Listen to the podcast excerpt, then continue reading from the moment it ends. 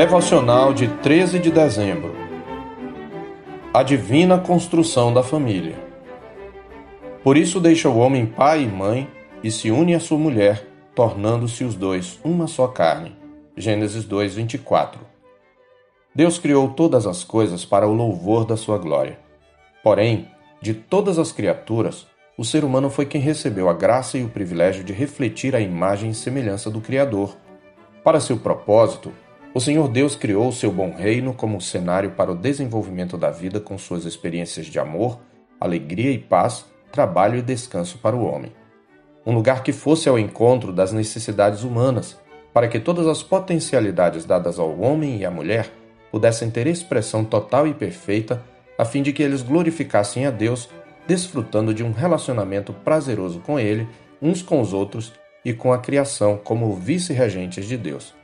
Este é, portanto, o propósito do casamento e da família, e a queda não mudou o propósito de Deus. E para cumpri-lo, Deus definiu-lhe a estrutura e estabeleceu para ele uma direção. Nosso texto nos mostra os aspectos que formam o tripé do casamento e que constituem a essência da relação conjugal. Por isso, deixa o homem pai e mãe e se une à sua mulher, tornando-se os dois uma só carne.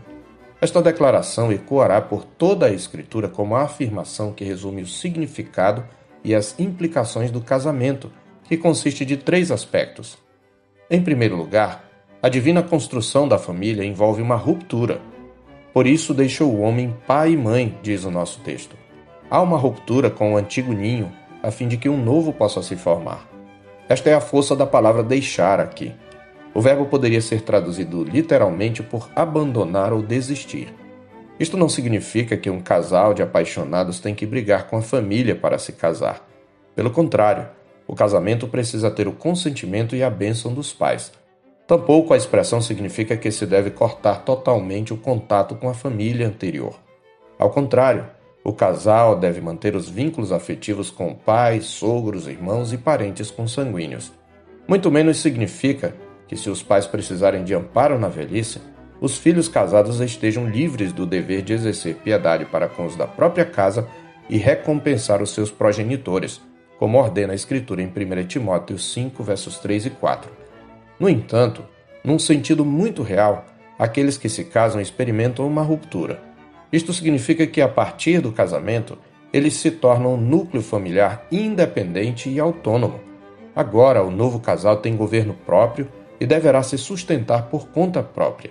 Eles precisam ter sua própria casa, seus próprios encargos financeiros e seu próprio suporte emocional fora do ninho parental.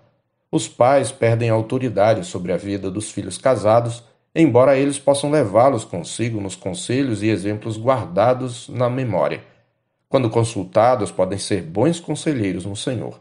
Não obstante, toda decisão é de inteira responsabilidade do casal diante de Deus. Alguns filhos e pais têm dificuldade em compreender e aceitar essa ruptura, razão porque há muitos que, mesmo casados, moram com os pais e dependem financeiramente deles, tornando-se um peso. Essa ligação de dependência inapropriada é também um incentivo para a intromissão dos pais de maneira prejudicial na relação, desencadeando inúmeros conflitos. Deve haver, portanto, independência e autonomia do casal, a bem de uma relação conjugal equilibrada. Em segundo lugar, a divina construção da família envolve um compromisso pactual. Deixa o homem pai e mãe e se une à sua mulher. A segunda sentença descreve a essência do casamento. Ele é uma aliança, não um contrato. Como aliança, essa nova relação é unilateral e incondicional em seus compromissos, o que significa que o cumprimento das promessas feitas não está condicionado ao comportamento do outro ou mesmo à nossa felicidade pessoal mas à palavra que nós empenhamos perante os homens e perante Deus, a principal testemunha dessa aliança. A aliança também torna essa relação indissolúvel em seus efeitos legais diante de Deus. O termo unir traz a ideia de formar uma só peça, literalmente colar, grudar, fincar, aderir.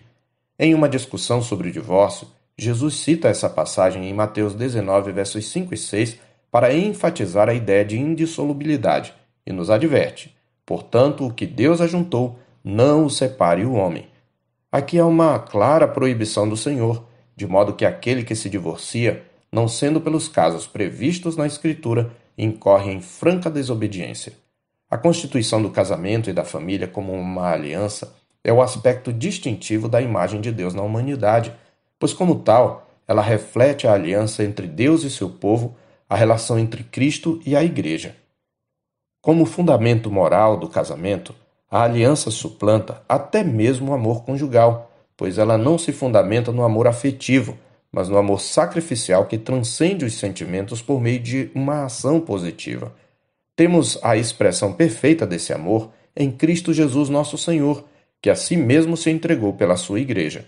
É por isso que Deus odeia o divórcio, como ele declara em Malaquias 2, de 13 a 16. Em terceiro e último lugar, a divina construção da família envolve uma comunhão plena, pois o homem deixa pai e mãe e se une à sua mulher, tornando-se os dois uma só carne, isto é, uma só pessoa. E por que não dizer um só corpo? Em nenhum outro relacionamento há compartilhamento tão abrangente como neste. Marido e mulher partilham até seus corpos entre si, de um modo que somente a relação conjugal heterossexual pode proporcionar, pois aqui e somente aqui, na conjunção entre um homem e uma mulher, o macho e a fêmea, o côncavo e o convexo, como disse o poeta, temos uma ação criadora refletindo, como nenhuma outra atividade humana, esse atributo divino. Pois, embora o homem possa refletir a capacidade criadora em outras áreas, como das artes, somente aqui, na união entre um homem e uma mulher, ele pode gerar outro ser humano. Eis a loucura dos prazeres sexuais contrários à natureza. Além disso, a comunhão contraída sob o compromisso de aliança gera uma unidade integrada, o casal, que tem prevalência sobre os indivíduos envolvidos. Daí em diante, tudo deve ser partilhado: o corpo, os bens, as dívidas, os filhos, o tempo, etc. O eu dá lugar ao nosso. Marido e mulher experimentam o gozo de uma plena e exclusiva intimidade física que reflete a glória de Deus ao ensinar seu amor e sua atividade criadora. Como observou John Piper, a intimidade de um marido com sua mulher é um teatro do qual Deus é um único espectador, no qual ele, sendo perfeito e santo, contempla a sua glória.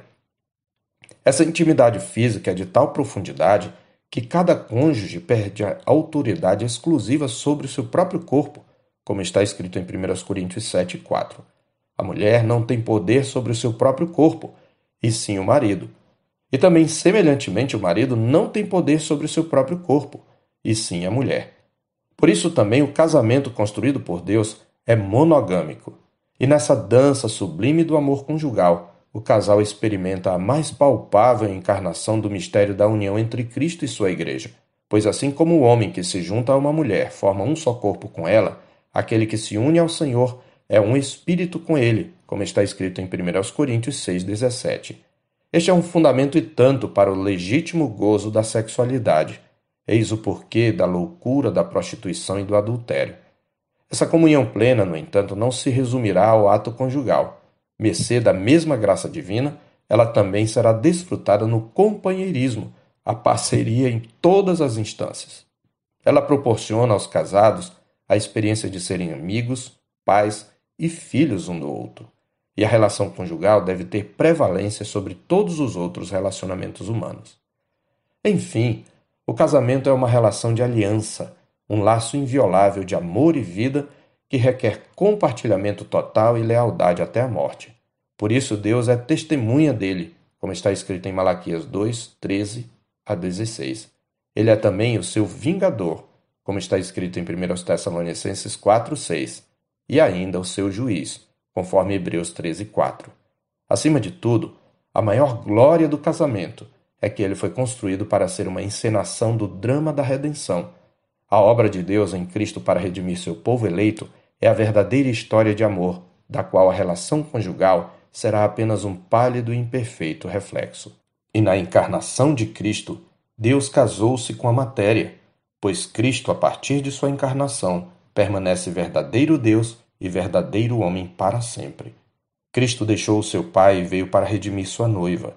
E o propósito principal do casamento é ser uma encarnação desse evangelho. Como diz a Escritura em Efésios 5,31, Eis porque deixará o homem a seu pai e a sua mãe, e se unirá à sua mulher, e se tornarão os dois uma só carne. Eu sou o pastor Marcos Augusto, pastor da Terceira Igreja Presbiteriana de Boa Vista, em Roraima. Tenha um bom dia na paz do Senhor Jesus.